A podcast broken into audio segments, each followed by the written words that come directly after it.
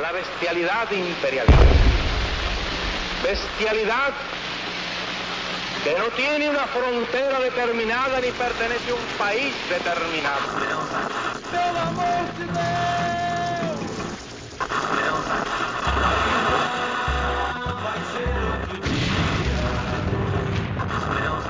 Filhotes da ditadura! Todos engordaram na ditadura!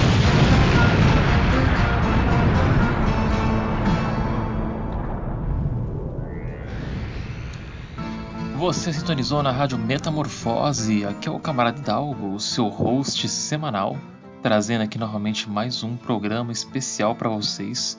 Estou aqui com a nossa jornalista política, Júlia Guiar. Olá, queridos. Você está sintonizado na Rádio Metamorfose. Também estou aqui com o nosso jornalista cultural, Marcos Vinícius Beck. E, e, e mais um sábado a gente a gente está aqui para discutir um assunto tão importante é, para os rumos do Brasil, né, nesse momento. Então fica com a gente e, e curte e reflete sobre o assunto. E com nossa cientista política, Laís Vieira. Olá, novamente, jovens padawans da Revolução. Mais um dia aí com vocês na nossa rádio. E essa semana vamos conversar sobre a Anvisa. O que aconteceu? O Instituto Butantan, em parceria com o Instituto Japonês Laboratórios Sinovac Biotech, estavam desenvolvendo a Coronavac. Só que a Anvisa, por algum motivo, que ela depois explicou que foi por um motivo grave adverso, que foi revelado ser um suicídio que não tinha nenhuma relação com a vacina, pediu para suspender a pesquisa, o que gerou muitas suspeitas. Então existe um medo atual de aparelhamento, né, no órgão de um dos órgãos de maiores respeitos do Brasil. E para conversar um pouco sobre isso hoje, a gente trouxe o Elias Hassi, epidemiologista e médico sanitarista, que também foi secretário da Saúde do governo do prefeito Pedro Wilson do PT em Goiânia. Como é que estão os ânimos por aí, Elias, com essas informações? É difícil ter animação nesse sentido, nesse processo em que, to, em que todo dia uma, uma, uma, uma notícia que, que beira ao, ao, escárnio com a sociedade brasileira. Né? A última, uma das últimas, é essa da Anvisa, cheirando a, a um tipo de intervenção, mesmo que branca. Veja que, nomeado ontem ou anteontem, já mais um oficial do Exército para a Anvisa, ao invés de, de termos lá pessoas especialistas, profissionais que trabalhem nesse propósito, que entendam de medicamentos, que entendam das funções e atribuições de uma agência tão importante como a Anvisa. Perfeito, Elias. Então acho que a gente tem muito que conversar hoje, tem muito pano para manga. Então bora para a pauta. Elias, eu quero começar aqui na nossa conversa é, fazendo a primeira pergunta para você. O que é a Anvisa e para que ela serve? Olha, a Agência Nacional de Vigilância Sanitária faz parte de um, de um conjunto de agências reguladoras é, que tem mandato, ou seja, a sua direção, a sua diretoria, ela precisa de aprovação do Congresso Nacional, tem mandato independente dos governos, qualquer que sejam esses governos, é, para que não fiquem, não tenham, tenham autonomia para a, a, a regulação das normas, elaboração de normas e fiscalização a Anvisa, no caso, faz a, a, esse papel, esse processo muito focado em medicamentos, vacinas, alimentos e tem também a, os seus segmentos, os seus setores nos estados. Não é? A Anvisa cumpre, então, um papel muito importante dentro desse processo de controle de medicamentos no país como um todo. É, eu queria é, aproveitar para já entrar na pauta específica do programa, aproveitar que Jané explicou um pouquinho desse papel da Anvisa. E nessa última semana, o órgão acabou ganhando destaque né, nos veículos de comunicação, porque ele suspendeu por 24 horas os testes da vacina que estavam sendo né, realizados aqui. E em seguida, a gente teve né, é, aquele episódio do presidente comemorando é, por conta dos atritos políticos em São Paulo. Né? Então ele acabou comemorando esse ocorrido, essa suspensão, e aí a partir disso começou a haver vários indícios do uso político da instituição, e a gente teve também né, a nomeação de um tenente-coronel que foi designado para a direção do órgão. Aí eu queria ver, é, perguntar para o senhor como é que é, você vê essa situação e se você acha que a Anvisa de fato está sendo aparelhada.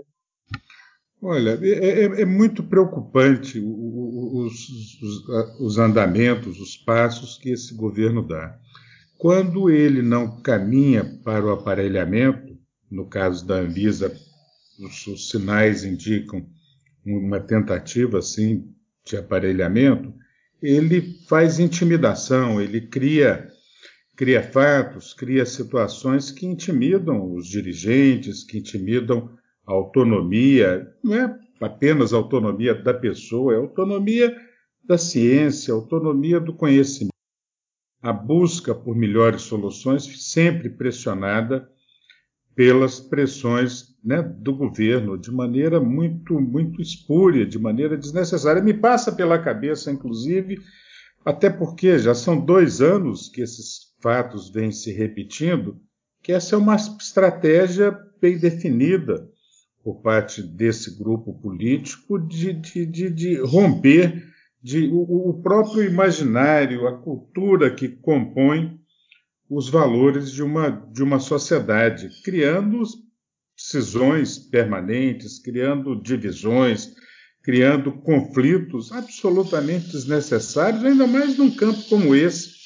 Eu estava lembrando ontem, numa conversa com alguns colegas professores da UFG, é, é, é, que no caso das vacinas, há mais de anos atrás, quando se iniciam os conhecimentos com relação à varíola, próprio Napoleão Bonaparte, é uma das exigências dele, que, que acabou é, virando um decreto, obrigar, obrigou o exército, seu exército, a ser vacinado. E naquele tempo sequer eram vacinas como essas que nós conhecemos, era uma, a inoculação da pústula de bovinos infectados com varíola para proteção. Veja bem, nós já temos isso há mais de 200 anos atrás. E aqui a gente se depara o tempo todo com, com, com, com essa criação de, de fatos, uh, obviamente que dito pelo presidente da República, tem uma repercussão grande, não é um, um, uma conversa de botequim, é uma conversa que, que, que pressiona e pressiona o ponto de, de, dessas estruturas ficarem em situações absolutamente instáveis. No caso da Anvisa, que é o correspondente ao, ao CDC norte-americano, o FDA norte-americano, é, é, é, as consequências são muito graves, muito sérias. Estamos falando de regulação de, de, de agrotóxico, de cosméticos, de alimentos, de medicamentos, de vacinas dentro de um, de um contexto em que todos os passos, os avanços que nós tivemos no Brasil são permanentemente questionados por, pelos próprios participantes desse governo. Elias, é, tendo em vista né, esse emparelhamento e como é, a vacinação em massa é algo extremamente importante, ainda mais tendo em vista a pandemia, né, esse tipo de vírus e a forma como ele circula na, na população, eu queria te perguntar como que funciona é, uma vacinação em massa no Brasil? Você já foi secretário de saúde e provavelmente já teve que lidar com vacinações municipais. É, com o emparelhamento da Anvisa, isso tem a tendência de dificultar esse, essa vacinação quando e se a vacina ficar pronta? Olha, um processo de, de, de, de vacinação em massa é extremamente complexo, altamente especializado.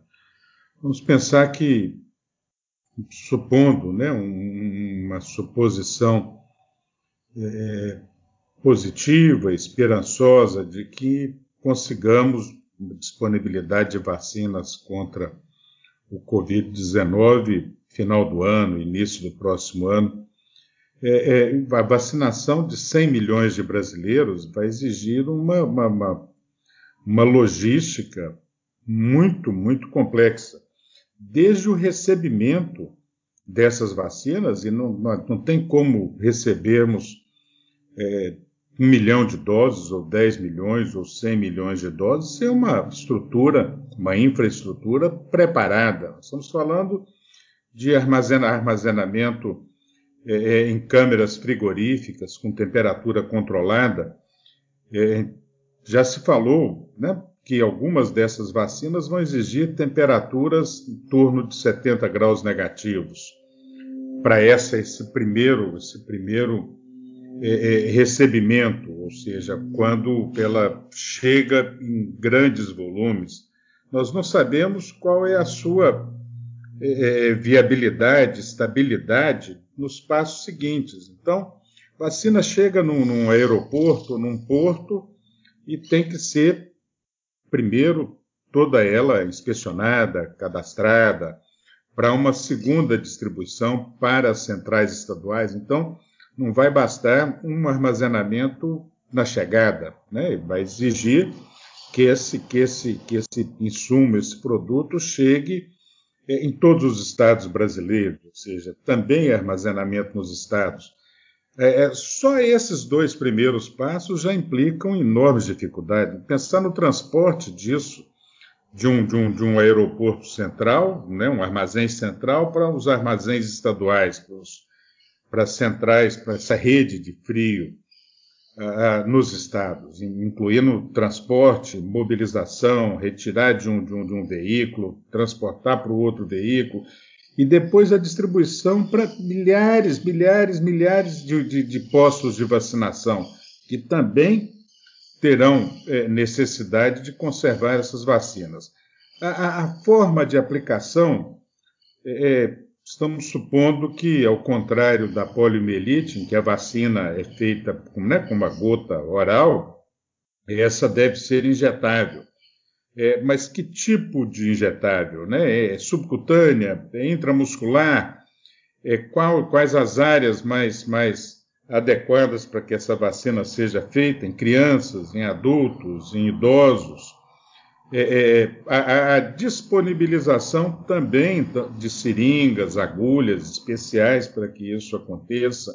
A, a, a, vacina vai chegar em frascos com 5 doses, com 20 doses, com 50 doses. Nós temos vacinas que vêm em frascos de 5, com 50 doses. Nós temos vacinas em que cada, cada frasco cada recipiente tem apenas uma dose. Obviamente que esse tipo de diferença vai implicar também em estratégias diferentes, em insumos distintos, em volumes a serem transportados de maneira diferente, preparação das equipes. Quando a gente fala uma Goiânia, que funciona eventualmente com, eh, em algumas campanhas de vacinação, com mais de 500 postos de vacinação, o Rio de Janeiro deve ter 5 mil locais de vacinação, estou supondo uma coisa, né? alguma coisa em torno disso.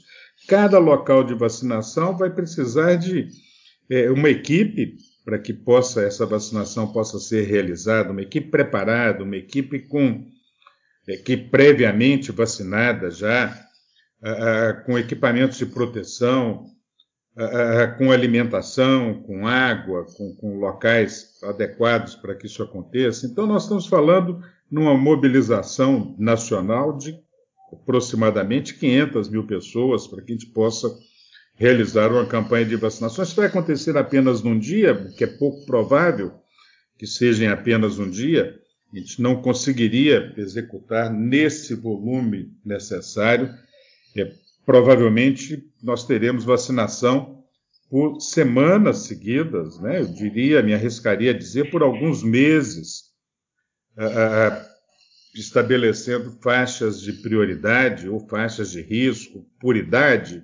Isso vai ter que ser estudado, é puridade de forma absoluta ou puridade por regiões, por faixas socio, socioeconômicas. Ou seja, é extremamente complexo a execução de uma campanha de vacinação, principalmente né, para uma doença que é desconhecida. Se fôssemos fazer uma campanha contra a poliomielite, como já fizemos né, dezenas e dezenas de vezes, é, é, é, esses passos seriam mais simplificados por já terem sido realizados.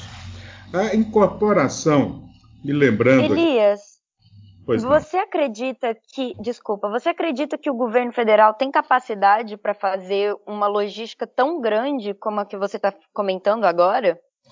Olha, eu tenho, assim, a, a, não vou falar dos dirigentes do governo federal, seria é muito importante que eles liderem esse processo.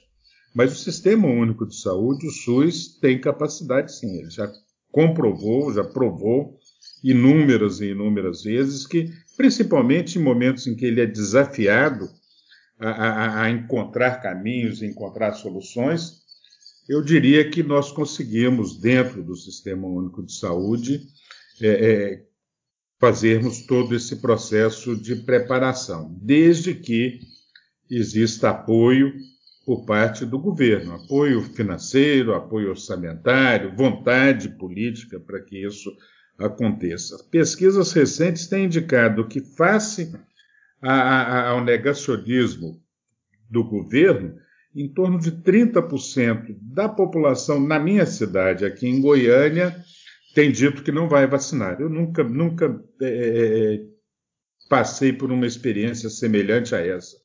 Todas as campanhas de vacinação que nós realizamos sempre tem um ou outro que, que, que, que tem dúvidas com relação à vacina, mas isso nunca ultrapassou meio por cento. Hoje, as pesquisas aqui em Goiânia indicam que 30% das pessoas, em torno disso, têm é, é, antecipado o desejo de não participação de vacinas contra a Covid. Eu, eu, diria que é extremamente preocupante fazer isso sem o apoio do governo, né, da, da, da máquina governamental. Né? Uma série de passos a serem executados vão exigir um engajamento absoluto, desde aviões militares até um processo de logística, como eu te disse, né, sofisticado e complexo. É, Elias, eu, eu, enquanto a gente estava estava respondendo as perguntas né, do, da Júlia e da Laís, eu fiquei pensando aqui na revolta da vacina, né, que aconteceu no Rio de Janeiro no início do século passado, quando o Rio de Janeiro estava passando por uma epidemia, um surto local de varíola. E aí a população se revoltou contra o, o, governador e o presidente da época e não tomou a vacina. E aí isso se alastrou e criou uma. É, foi um, um, desastre sanitário de proporções ali para então capital da, da, da, República à época, né? E hoje a gente vê, na verdade, uma coisa muito parecida, igual você estava falando, assim, é, a, a, existe um, um surto negacionista no Brasil, anti-vacina, do, do, mesmo pessoal que acredita que a Terra não é esférica, né? Que a Terra é, é plana.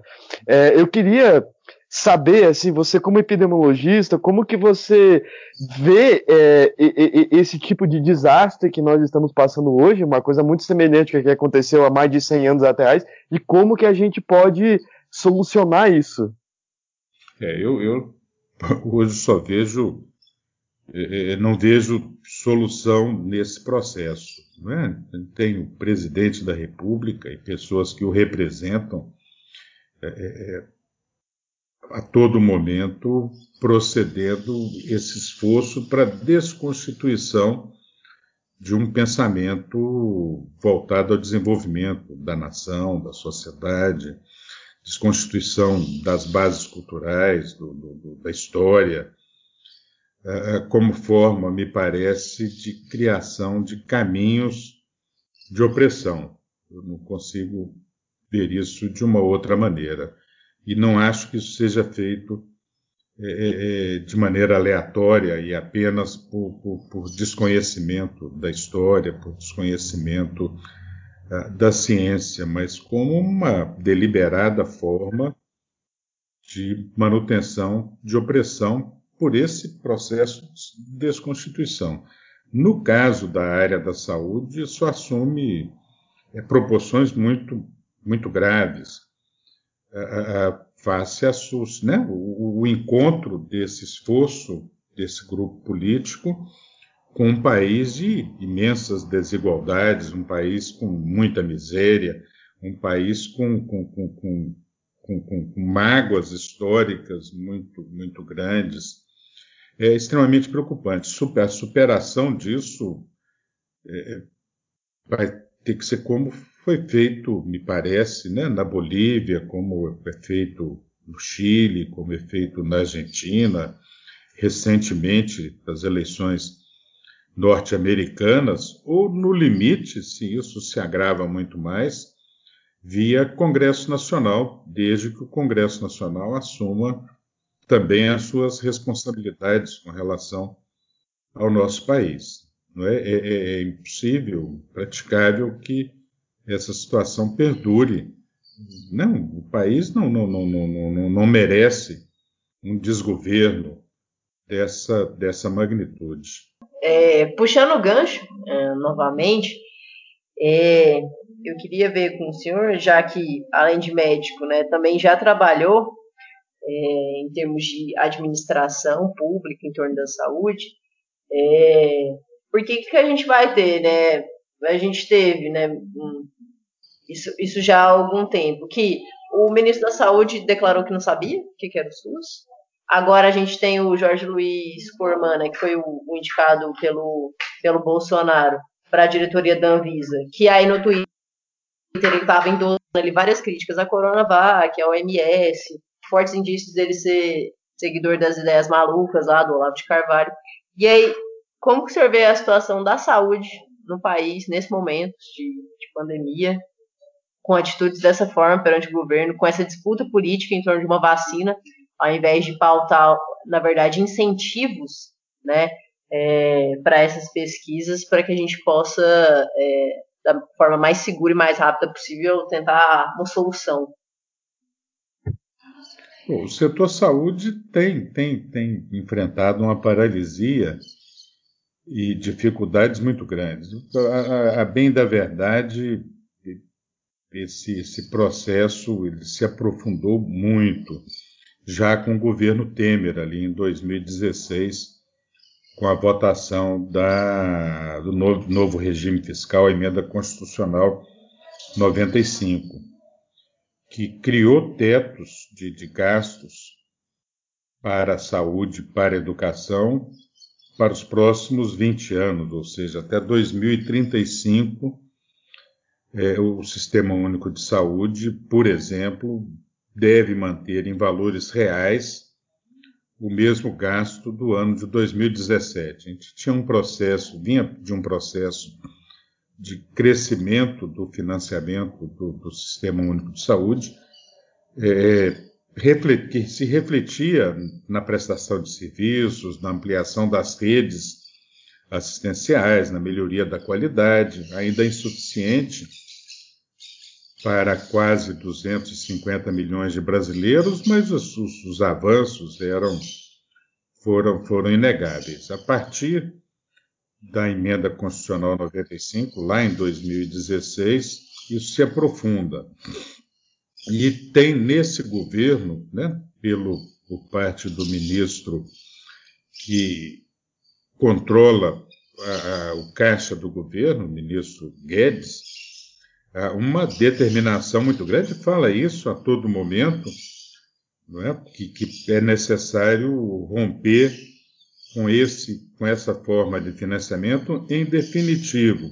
E a última, nessa semana, é a fala de para manutenção do, do apoio emergencial, teria que se fazer a partir ou através ah, da redução dos salários dos servidores públicos. Ah, no Sistema Único de Saúde, isso é um aprofundamento da tragédia. Né? Até a emenda constitucional 29 já, já faz isso, proibindo novas contratações, proibindo organização de planos de carreira. Veja que os médicos, na campanha, né, um contingente importante, apoiou esse presidente ele, foi eleito. E tinham como principal reivindicação a criação de um plano de carreira nacional para a categoria médica. Isso já foi enterrado é, de forma definitiva né, por essa emenda. É, é, é, é uma tragédia, é uma, uma tragédia, o, o, além né, do, do, do, do, retorno a um financiamento estável para o Sistema Único de Saúde, essas outras dificuldades estão muito presentes. Elias, é, a gente percebe correlações com tempos muito sombrios da história do nosso país. É, não à toa está tendo subnotificação de mortes pelo coronavírus, não só com a população em vários estados, mas com a população indígena principalmente, várias subnotificações de óbitos e de casos. É, e isso me faz lembrar muito a censura que aconteceu na ditadura militar com uma epidemia que eu não sei exatamente do que que era, eu acho que era de pólio, mas é, a gente percebe que está tendo um emparelhamento de várias instituições da saúde, não só na, na forma né, de se lidar com essa situação, mas também com a informação que é, essa pandemia ela deveria é, dar para as pessoas, né, as informações sobre a situação atual. Como que você correlaciona essas duas situações e você acha que a gente está mais próximo de 1970 do que de 2020, por exemplo? Não, eu, eu, eu, eu, tenho, tenho assim, também esperança de que a sociedade é, tem sabido reagir de alguma maneira. Os candidatos é, identificados com, com, com, a, com o presidente hoje têm tido muito mais dificuldades no processo eleitoral do que os candidatos a governador tiveram há dois anos atrás. Com relação às informações, é, a impressão que eu e um conjunto expressivo de colegas temos é que existe uma política também deliberada de sonegação de informações. As bases de dados mais utilizadas para os estudos epidemiológicos, as bases nacionais, estão cada vez é, dificultando o acesso, ou por não atualização dessas bases, ou por não disponibilização das informações nos bancos nacionais, ou, ou pela própria supressão de canais de acesso. Vou dar um exemplo no campo financeiro e um exemplo no campo da mortalidade das doenças, como você disse. Existe um, um sistema de informações chamado CIOPS, Sistema de Informações de Orçamentos Públicos na saúde. Esse sistema ele te, assumiu uma, uma importância muito grande após a emenda constitucional 29, porque a partir daí era necessário o acompanhamento dos percentuais gastos em saúde definidos pela emenda constitucional 29, seja pelos mais de 5 mil municípios brasileiros, pelo, pelas, pelos estados, e pela União e pelo governo federal. Extremamente importante e vem nesses últimos 15 ou 20 anos sendo cada vez mais aperfeiçoado. Serve inclusive para aprovação das contas de governo nas assembleias legislativas, nas câmaras municipais. E a transparência para que a sociedade saiba o que cada governante vem aplicando na área da saúde.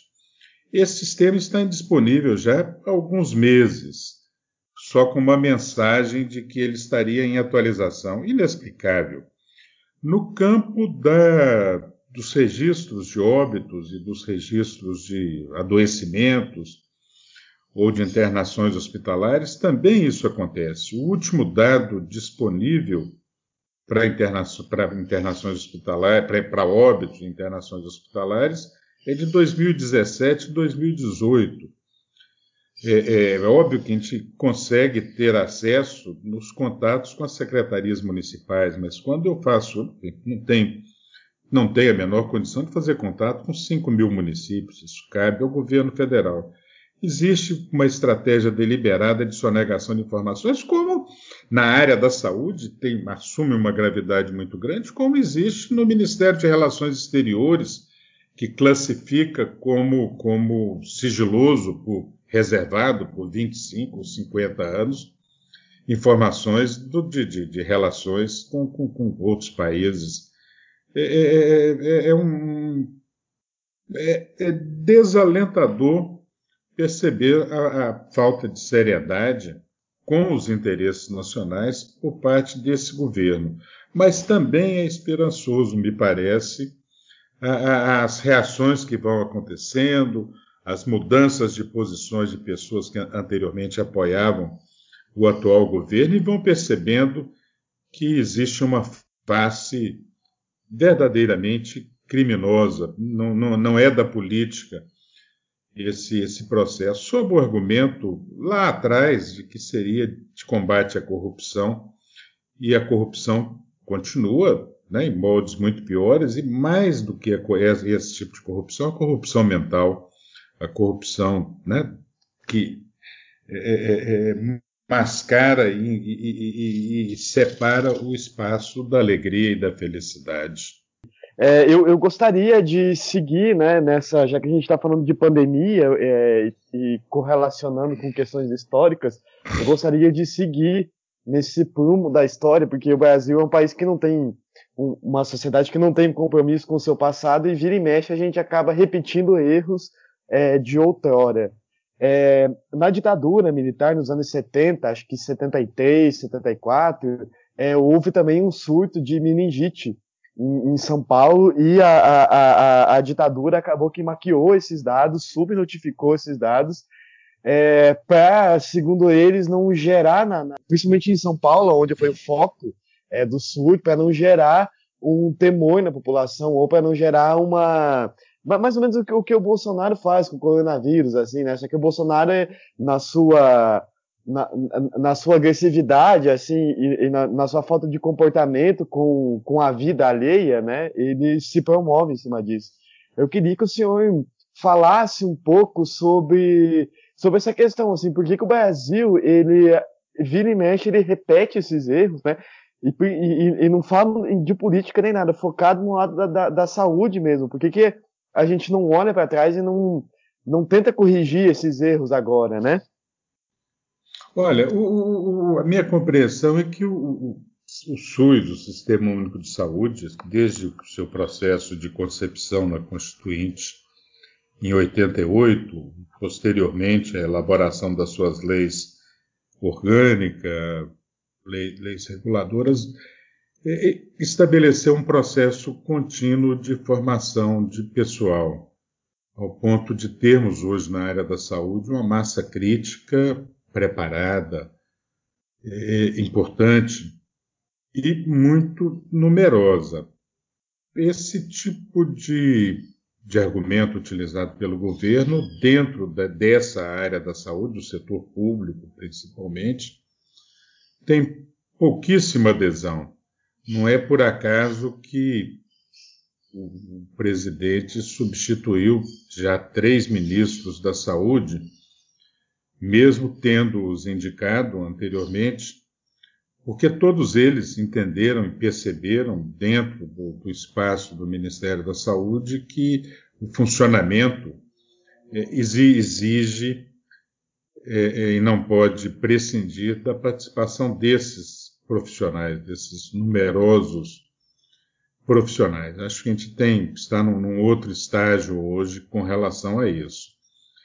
Uh, os exemplos, você utilizou anteriormente a revolta da vacina, da varíola, uh, uh, os surtos grandes, né, epidêmicos de, de meningite no Brasil, aqui e que, que, tiveram por parte do governo militar ali em torno do início, primeira metade da década de 70, é, uma censura. Né? Estenderam o que era censura política e entenderam que a informação, como sempre entenderam, era poderia criar embaraços ou dificuldades para a manutenção do, do, do autoritarismo.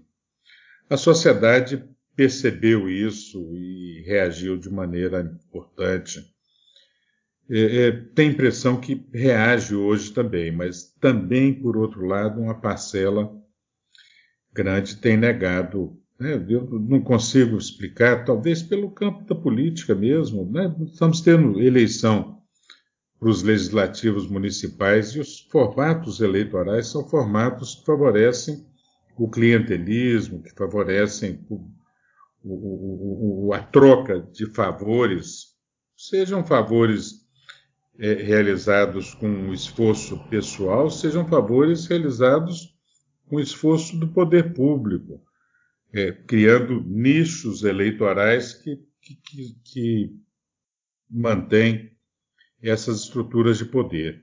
O processo de, de, de municipalização no Brasil também me parece que ocorreu sem uma transferência real do poder para, para os municípios. O que quer dizer transferência? O governo federal detém a maior parte das receitas arrecadadas pelo, pelo poder público, e com isso ele vai, junto com o processo do clientelismo, mantendo essa, essa dinâmica. Acho que temos equívocos também do lado de cá, né, de não termos é, enfrentado uma reforma política de fato no país nesses últimos 20 ou 30 anos, absolutamente. Aí Ulisses Guimarães já falava de uma reforma política. E a gente tem ficado na periferia da reorganização dos nossos processos políticos no país. Elias, é, uma coisa que a gente já discutiu aqui, mas só para pegar esse gancho, é a Anvisa está passando por um processo de descredibilização, né? Assim como todos os órgãos é, da saúde, da educação, todos os órgãos que o Bolsonaro enfiou gente dentro. Eu queria saber se é, esses órgãos eles vão conseguir recuperar essa, essa credibilidade depois que esse caos inteiro político passar.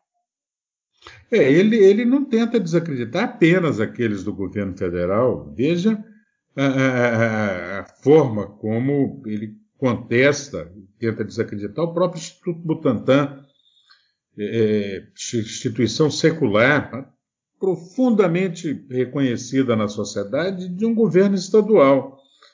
É, nós vamos conseguir recuperar, sim, essa, essa credibilidade. Vamos, vamos, vai demorar um pouco, né? exigirá tempo, dedicação, maior aperfeiçoamento é, do trabalho dos profissionais da área da saúde pública. Eu, eu, eu tenho convicção que a gente é mais forte do que essa, essa, esse terremoto, essa tempestade, que vai passar, vai passar. É, a, gente é, a gente é melhor do que esse governo. Puta, muito obrigado, Elias, por participar do programa de hoje. É sempre bom ter uma voz lúcida participando com a gente. E é isso, né? Não vamos perder a esperança. Somos melhor do que esse governo que está aí. Eu que agradeço essa oportunidade, um privilégio poder estar conversando com vocês e aprendendo tanto mais né, com, com, com, esse, com esse diálogo, com as perguntas, com as provocações. Muito obrigado por essa oportunidade. Uma boa semana para todos. Obrigada, Elias. Bom, gente, depois de conversar com Elias, acho que de esclarecer nessa questão da Anvisa, bora pro botequim que a gente tem muito que falar do que saiu no jornal. Então vamos, bora!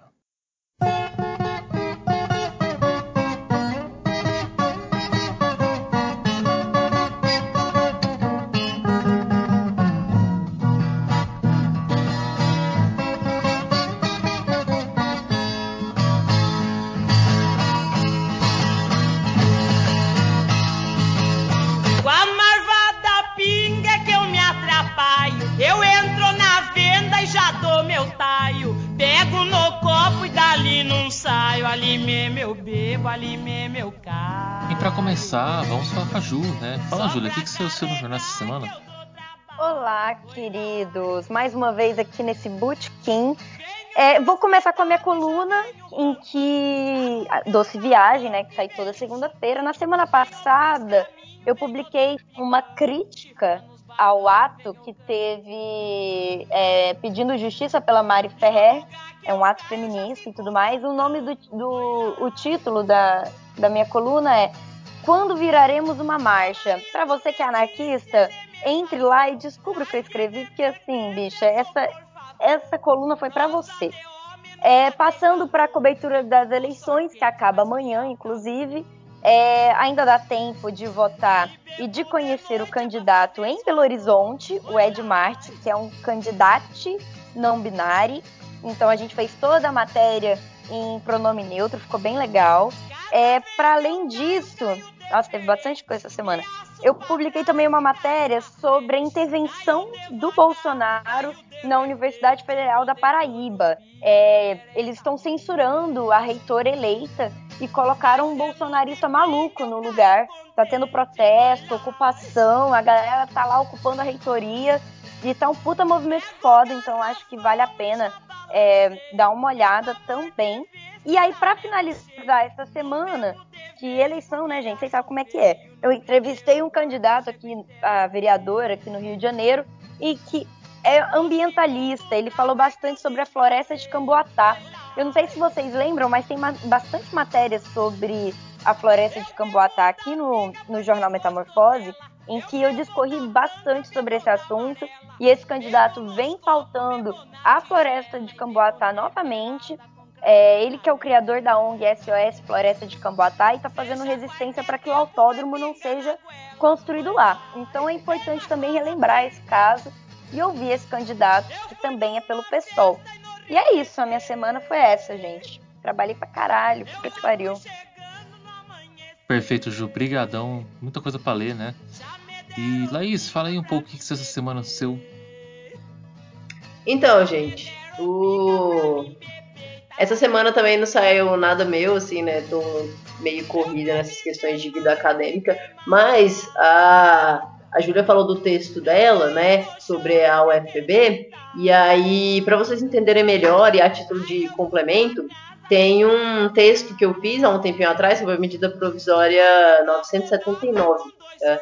É, vocês podem ler como complemento para a matéria da Júlia, então fica aí a dica. Não, perfeito, Laís. Brigadão. E aí, como sempre, nosso grande escriba, Marcos Vinícius Beck, conta para nós aí o que, que saiu essa semana. Opa, meu caro Hidalgo. Bom, é, saiu alguns textos meus sobre a semana, então acho que não rola falar de todos, até porque alguns são mais ou menos importantes. E se eu for falar de todos, vou ficar aqui até amanhã e corre-se o risco do ouvinte encher o saco da minha voz, desde que vos fala.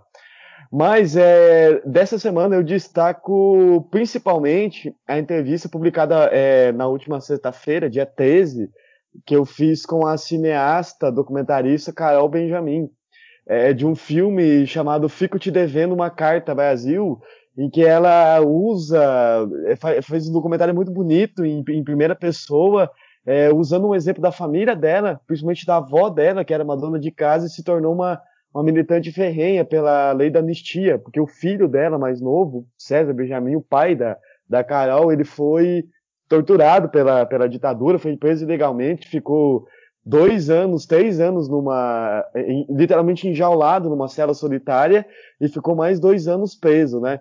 Então, é, essa, a, a, a, avó da, da Carol conseguiu, é, se correspondia com o pessoal da Anistia Internacional na Suécia e a partir dessas correspondências ela consegue é, conseguir um asilo político para o filho é, na, na, na Suécia. Então, é, o filme tem essa mensagem, assim, é um filme, uma direção muito, muito segura, assim, da, da, da Carol.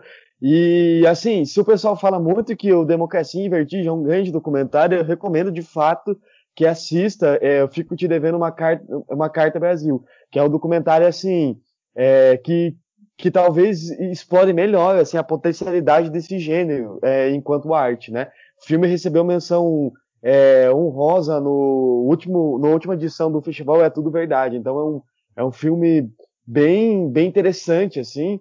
É um filme muito bom, ele está disponível gratuitamente até, o, é, até é, quinta-feira, dia 19, no Globoplay.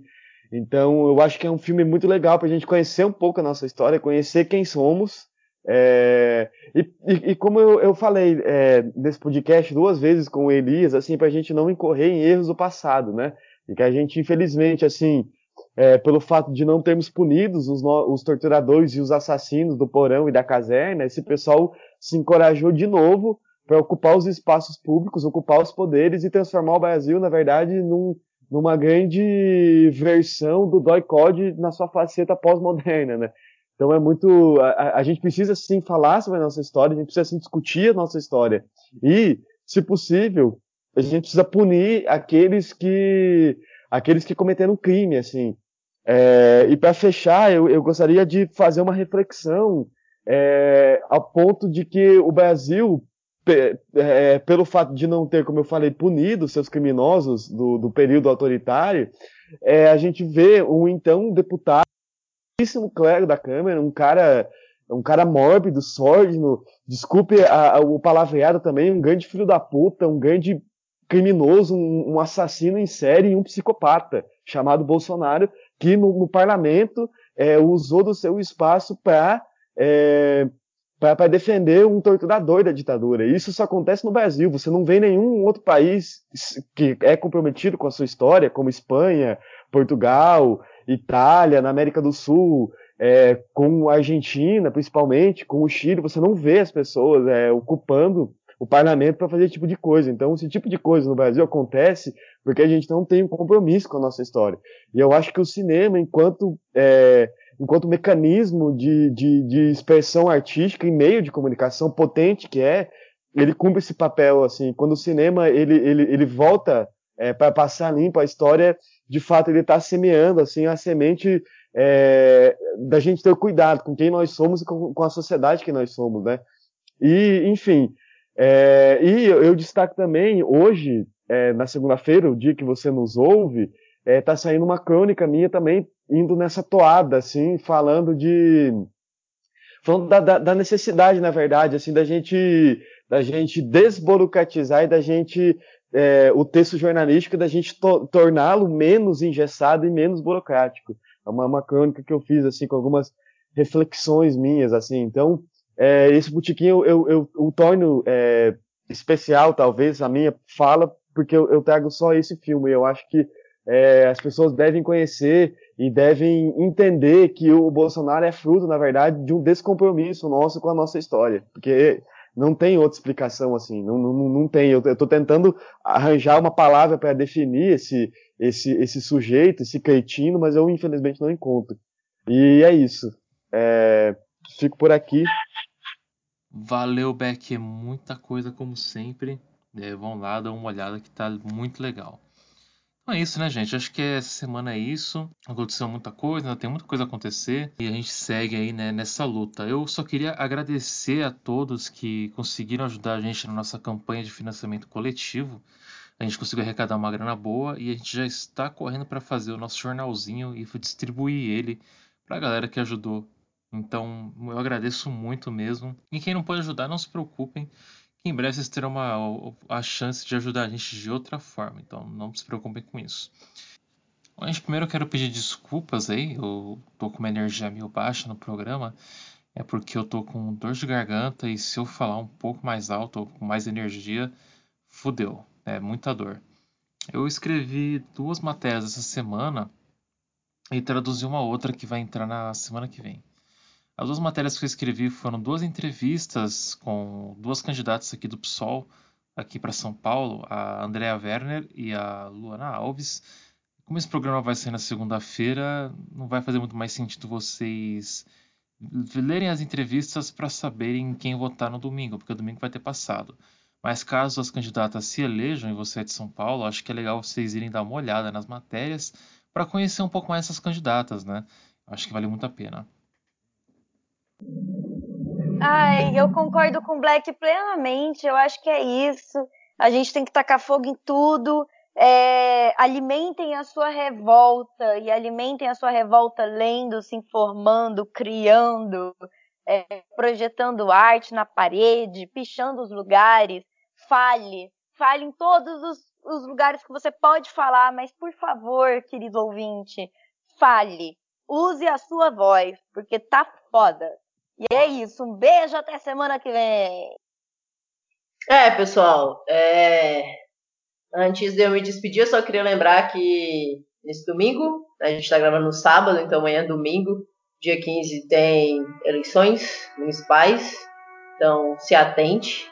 E eu não sou anarquista, como a Júlia, mas também não acho que política institucional resolva as coisas. Porém, as instituições importam, elas ainda importam.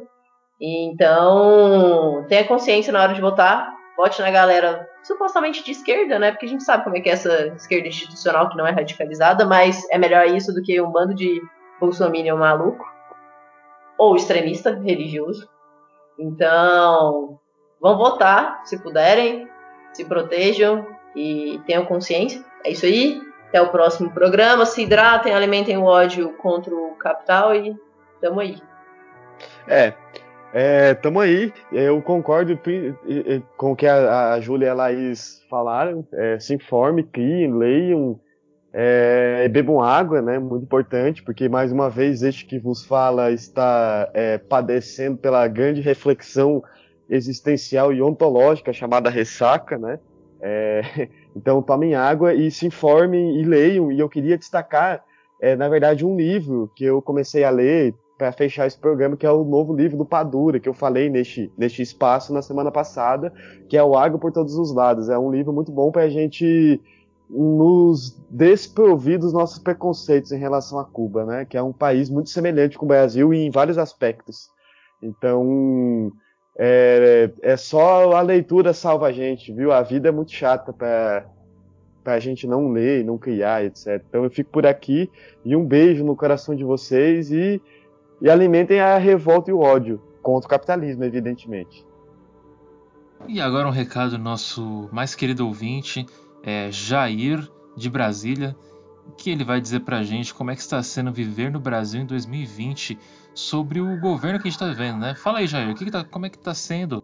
A minha vida aqui é uma desgraça, é problema o tempo todo, não tenho paz para absolutamente nada, não posso mais tomar um caldo de cana na rua, comer um pastel, assim quando sai, vem essa, essa imprensa perturbar, pegar uma piada que eu faço com o Guaraná Jesus para tentar me esculhambar. Então é isso aí, gente. Muito obrigado novamente. Até semana que vem.